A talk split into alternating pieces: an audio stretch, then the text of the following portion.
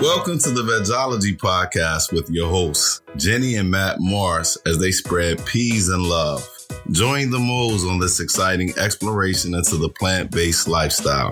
Everyone is welcome in this judgment free zone from the veg veteran to the veg curious. So sit back, relax, and enjoy the plant based stylings of Jenny and Matt. It's Tuesday, and we're here for another episode. What's going on, folks?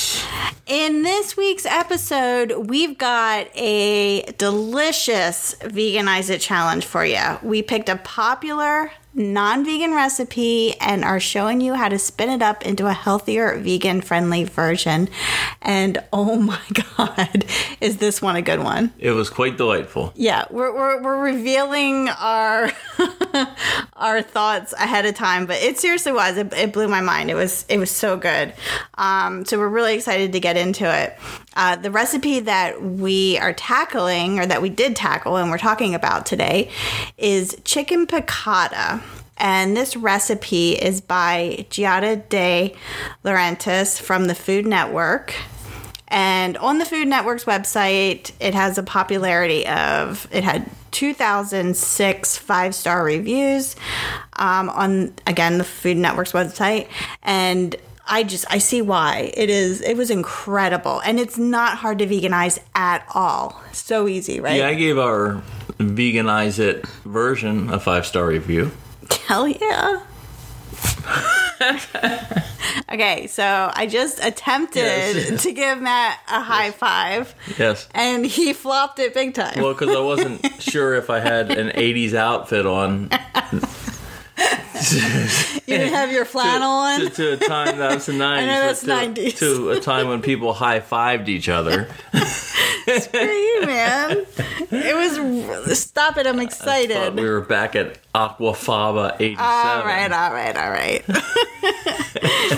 all right, so we are doing chicken piccata, and I can't wait to get into it. But before we do, we have some happy haps going on this week. First up, as usual, we want to give you an update on our March challenge, which of course is mindful eating. And I would say, me personally, after a couple weeks of doing this, I have definitely noticed a change in how I approach food. So before eating, I assess my hunger levels. And if I'm not hungry, I think about what could be triggering my food wants. And most of the time, it's been boredom. I'm just eating out of boredom. Also, uh, one time that I did this, I had to go to the dentist this week, and I am terrified of the dentist because I mentioned it on the podcast before, but I have this really weird issue with metal in my mouth. Like, I eat off of plasticware at home. I don't. Reusable plastic. Oh yeah, of course, eco-friendly plasticware. but I don't need. I don't put metal forks in my mouth ever. I carry them with me if I go to a restaurant or you know back when you could and stuff like that. Like I always carried my own plasticware. And going to the dentist where they're scraping and cleaning and it, it just it it's horrible. So I've been incredibly emotional um, about it uh, beforehand and after. And you know I I I wanted to grab food. I I definitely eat when I'm emotional. I do emotional eating big time, more than I thought I did. So that was definitely a realization. Um, it has reduced my, just realizing this has reduced my mindless overeating. So I've actually lost two pounds since starting this practice. So two pounds in two weeks. There you go. That's pretty cool. So I was excited about that without even trying. Just just recognizing, you know, what my triggers are and really just thinking about how I'm feeling when I go to reach for some food or how much I'm eating. Like it has made a big difference and again, without even trying other than just thinking, using my brain. So what about you? What about me? Well, I'm going to tell you that this mindful eating month has been a lot more difficult than I anticipated it would be. I know you've been slacking on your journal writing. Well, I have been slacking on my journal writing, um, but another thing is I'm trying to unteach myself what's taken me 40 plus years to teach myself is the speed at which I eat.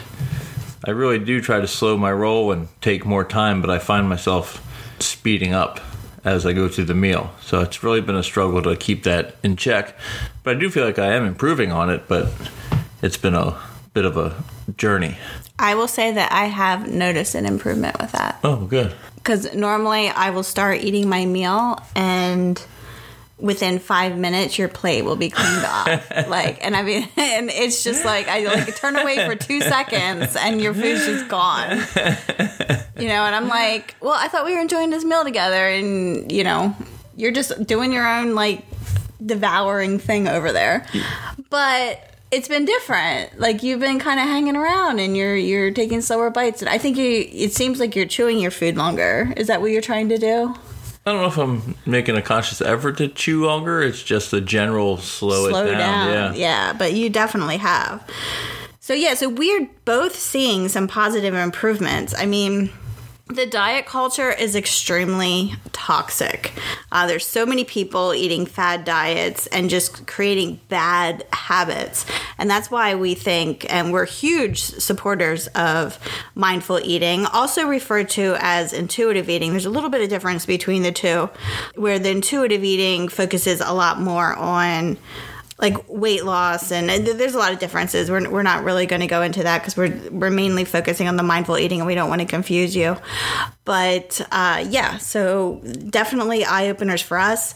And we would love it if you drop us a line let us know how you're making out with your uh, initiative this month. So we know we we've heard from several of you, and we're very proud of you. There's a lot of good stuff happening, a lot of good realizations that we can't wait to share in our wrap up episode next week. Uh, so just send us an email or a DM on Instagram and let us know. Yeah, we love hearing from everybody and keep the comments coming. All right. We have another happy hap. We have new vegan products that we actually tried this week. So it, has been a while since we had some new ones. Number one, the field roast breakfast patties, which honestly, I don't know if this is new for us or not. I think maybe they just changed their packaging and I got excited about it. Uh, because when I actually ate it, it tasted familiar. Uh, they're good. They're not my favorite breakfast patties. If I had to compare them, I like the Beyond Meat ones better. However, they're not bad. They're really good. They're big. I like that they're big because it's perfect for like breakfast sandwiches. Whereas the Beyond Meat ones are kind of small. Yeah, the size I feel is the best thing these things have gone because they do fit perfectly in your breakfast sandwich. Um, the taste was it was it was fine. I mean, it wasn't. It was good. It wasn't fantastic, but it was certainly good. It's not like I wouldn't get them again, but I do like the Beyond Meats better. Yep, absolutely. So definitely give them a try. And then also, it was announced a little bit ago that Ben and Jerry's came out with a vegan version of their American Dream um, ice cream, and I have to say, it was the shit. it was so good. No, this was the shit. I, I I'm not just sure which episode we did the ice cream tasting on, but it was a while ago. this would have taken taken them all down. Oh yeah, this This was this, would have been number one. So yeah, we ate a lot of great ice creams in that episode when we did the taste testing.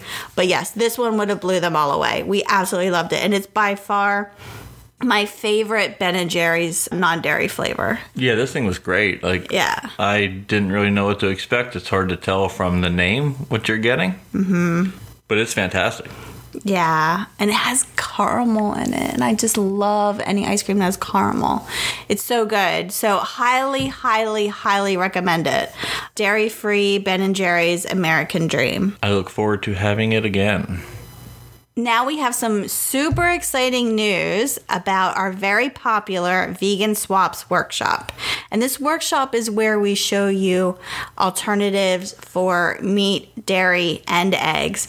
We show you what products are available in the market, and we also give you tips on how to DIY all of them. It is a jam packed workshop where you get bonus recipes to kind of reinforce what you're learning in the video trainings and it is just it's it's extremely popular people love it and we are relaunching it tomorrow Wednesday March 16th at a new lower price of only $37 But wait, there's more. and the more is that we're actually offering a special discount of 50% off for all of the vegology community and listeners of this podcast. So you can get 50% off if you just use the promo code VSWAP50. So it's VSWAP50, and that promo code will get you 50% off, which will bring it down to $18.50. The only thing is that discounted price is only available for this week and this week only. So it ends at the end of the day, Sunday, March 21st. But if you do miss out on that timeline, just know you can still get it at the new lower price of $37. Yeah, that's not changing. So we did decide to cut that price down and we're keeping it that way for the foreseeable future. So if you're listening to this podcast re- episode real time the week that it's released, then you will be able to get that discount using that promo code. Our gift to you because we love y'all. We love you. All right, so Maddie, JMO. main topic. We're talking about this recipe. Oh my gosh, it's so good. So we accepted this challenge and we nailed it. Of course. We sure did nail this thing. It was fantastic. So, we're going to review the original recipe and the ingredients that we swapped out. We're going to review the full veganized recipe and then our thoughts on the recipe and recommendations on how we would enhance it. Yeah, even though we believe we did nail this recipe to our own personal taste, there were a couple things we would have tweaked. Yeah, and I'm a firm believer that there's always room for improvement. So, or enhancement. I like the word enhancement better than improvement. All right, so the original recipe. This is chicken piccata. The recipe again is by Giada from the Food Network. And we had 2006 five star reviews on the Food Network website. They had it. We didn't have it. It's not like we had anything to do with that. Um, and the ingredients that we had to swap out in this recipe were chicken, butter, and chicken stock. Just three ingredients. Easy enough. Simple. Just three ingredients we need to swap out. Super easy. All right, so we're going to go over the full recipe. Now we're going to go over the ingredients, not necessarily bore you with the amounts of each. However, we will have a link to download the full recipe, including the measurements, in the show notes for this episode. And you can find the show notes at www.vegologypodcast.com. And definitely check it out, folks, because this recipe is worth trying. It is. All right, the ingredients for this recipe you're going to get four Gardein chicken scallopini. And if you can't find that at your local grocery store, you can find it at most grocery stores. If you can't find the Gardein chicken scallopinis, then you can use any other like vegan chicken patty. Like we it was sold out at our grocery store. We went to get all the ingredients for this. So we used uh, Wegmans Don't Be Chicken patty. So we used a different patty than the chicken scallopini, but we're recommending the chicken scallopini because we feel that it is has the best texture. It's perfect for that dish. Um, It, it is very perfect for this dish. So we do recommend that you get that. If not, it's still going to be good. I mean, we still loved it, yeah, it was great. even though we didn't necessarily use that that brand. Okay, so you need four of those patties, and you get four in a pack, by the way. Okay, salt and freshly ground black pepper, all purpose flour for dredging, a buttery spread, so like earth balance, but in this case, we use um, Miyoko's buttery spread, extra virgin olive oil, fresh lemon juice, vegetable stock, which takes the place of the chicken stock, capers, fresh parsley, and that's it. Nine ingredients. And most of this you already probably have in your pantry and fridge. So we're working with simple ingredients, and the instructions are easy as well. What you'll want to do is you'll want to season the Gardein chicken with salt and pepper. You're going to dredge the chicken patties in flour and then shake the excess off. In a large skillet over medium high heat, you're going to melt the vegan butter along with the olive oil. When the butter and oil start to sizzle, add two of the chicken pieces and cook for three minutes. When the chicken is browned, you're going to flip it and cook the other side for three minutes. And then you're going to remove them and just transfer it to a plate. After that, you're going to melt two more tablespoons of butter and add another two tablespoons of olive oil.